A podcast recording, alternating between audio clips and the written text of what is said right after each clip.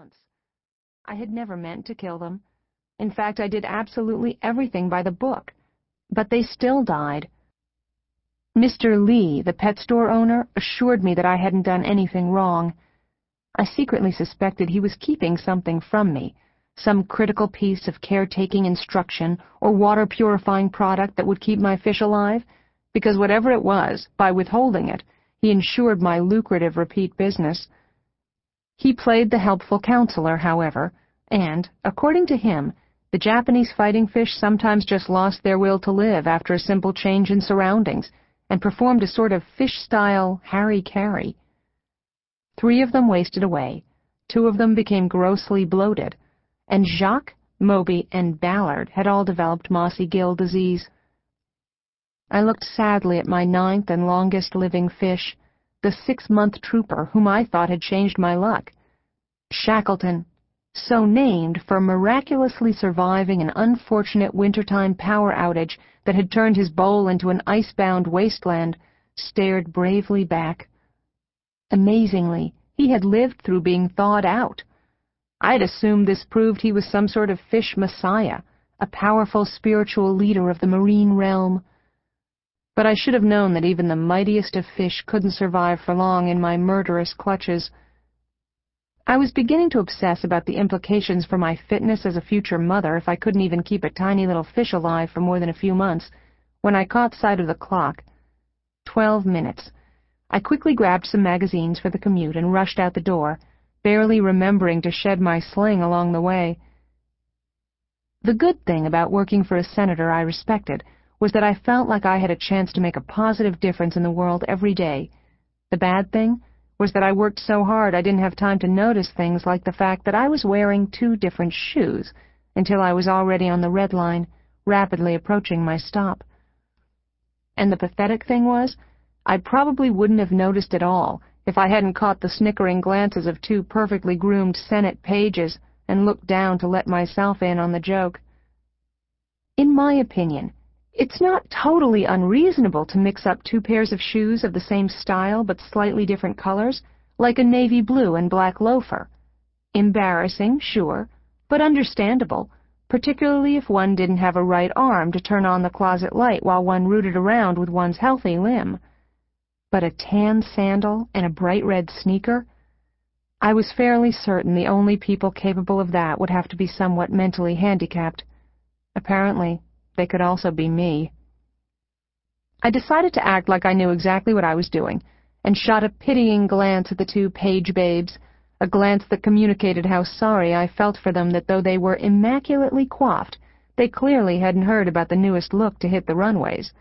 And I, I who read The Economist for fun on the way to work because, yes, I was that smart and genuinely interested in what it had to say, also happened to be on the cutting edge of fashion. How sad for them, my demeanor purred. How fabulous to be me. With that work done, I exited the metro at Union Station and made my way down First Street to the Russell Senate building, holding my head high and silently cursing the fact that I didn't have time to run into a shoe store and buy anything that made me look less like a clueless fool. But, I mused, even if I did have the time, there are some things money just can't buy. Janet, the ultra-competent, middle-aged personal aide to the senator, glanced up as I entered the office.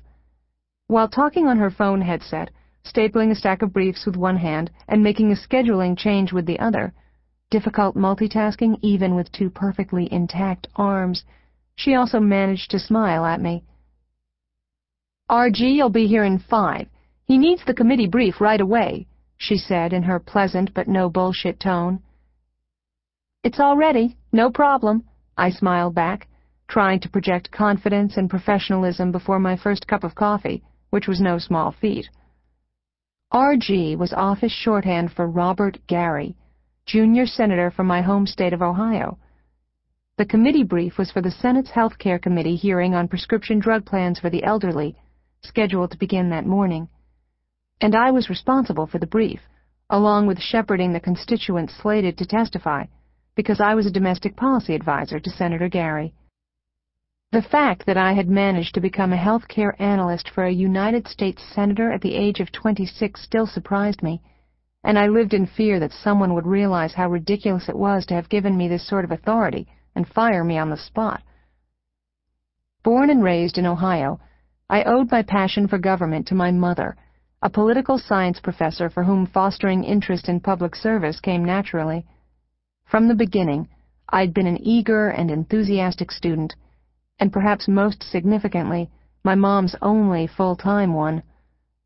Under her tutelage, I'd learned early that participation was paramount and that change could be just an effort away. Together, we'd drawn up campaign posters for local candidates, passed out voter registration forms, and canvassed neighborhoods for initiatives in which we'd believed. In the mornings before school, she'd helped me read the newspaper and answered my questions. In the evenings, she'd edited my letters to the president for spelling mistakes. It had never occurred to me that all this might make me an enormous dork. I loved it. I'd begun taking up my own causes in grade school. I'd tried to protect the rainforests, adopt litter-free highways, stop animal testing, ship school supplies to impoverished children in Haiti, and generally save the world one bake sale at a time.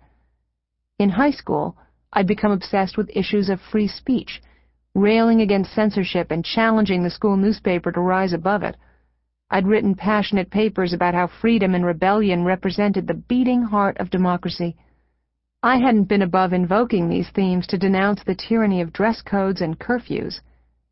I'd run for class office here and there, but mainly devoted myself to general activism. It hadn't been until college, at the University of Cincinnati, that I'd developed a more specialized interest in healthcare policy. This interest had grown out of a particularly intriguing freshman seminar on communicable diseases, a seminar which had provoked both a passion for healthcare reform as well as a terror of the essential vulnerability and filthiness of the human body. From that seminar forward, a sore throat was never just a sore throat. It was much more likely the beginning stages of Ebola, rickets, or wasting disease. Since then, I had dedicated myself to doing the little I could to prepare for the disasters that were sure to befall my relatively defenseless body. I had also devoted myself to studying the complexity and flaws of the country's healthcare system. Its inadequacies and inequalities had offended and embarrassed me. I hadn't been able to understand how the government could continue to allow nearly 44 million Americans, many of them children, to go uninsured I'd been horrified to discover the price gouging that went on and the toll that it took on lower and middle-class families. And as my mother's daughter, I had resolved to do what I could to bring about change. While slaving away on my thesis, I had landed interviews with Ohio's 19 members of the House of Representatives and both senators. Senator Robert Gary had impressed me as head and shoulders above the rest with his thorough grasp of healthcare issues and his long-term vision. As he'd answered my questions and talked about his plans for reform, I'd felt a mixture of awe and inspiration. I'd sent Gary a copy of my thesis and immediately volunteered for his reelection campaign upon graduation. I'd been flattered and terrified when he'd remembered me, complimented my thesis, and asked me to work with his domestic policy team specifically on healthcare issues.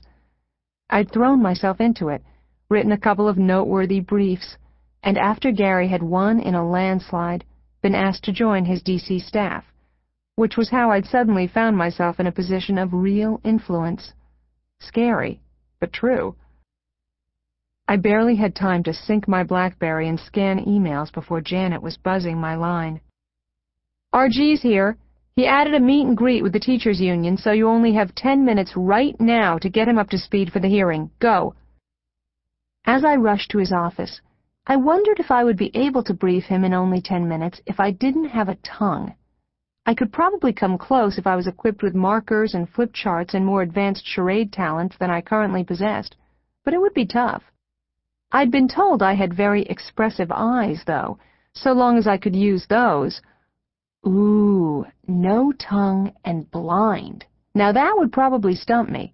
How exactly would I go about, can I help you with something?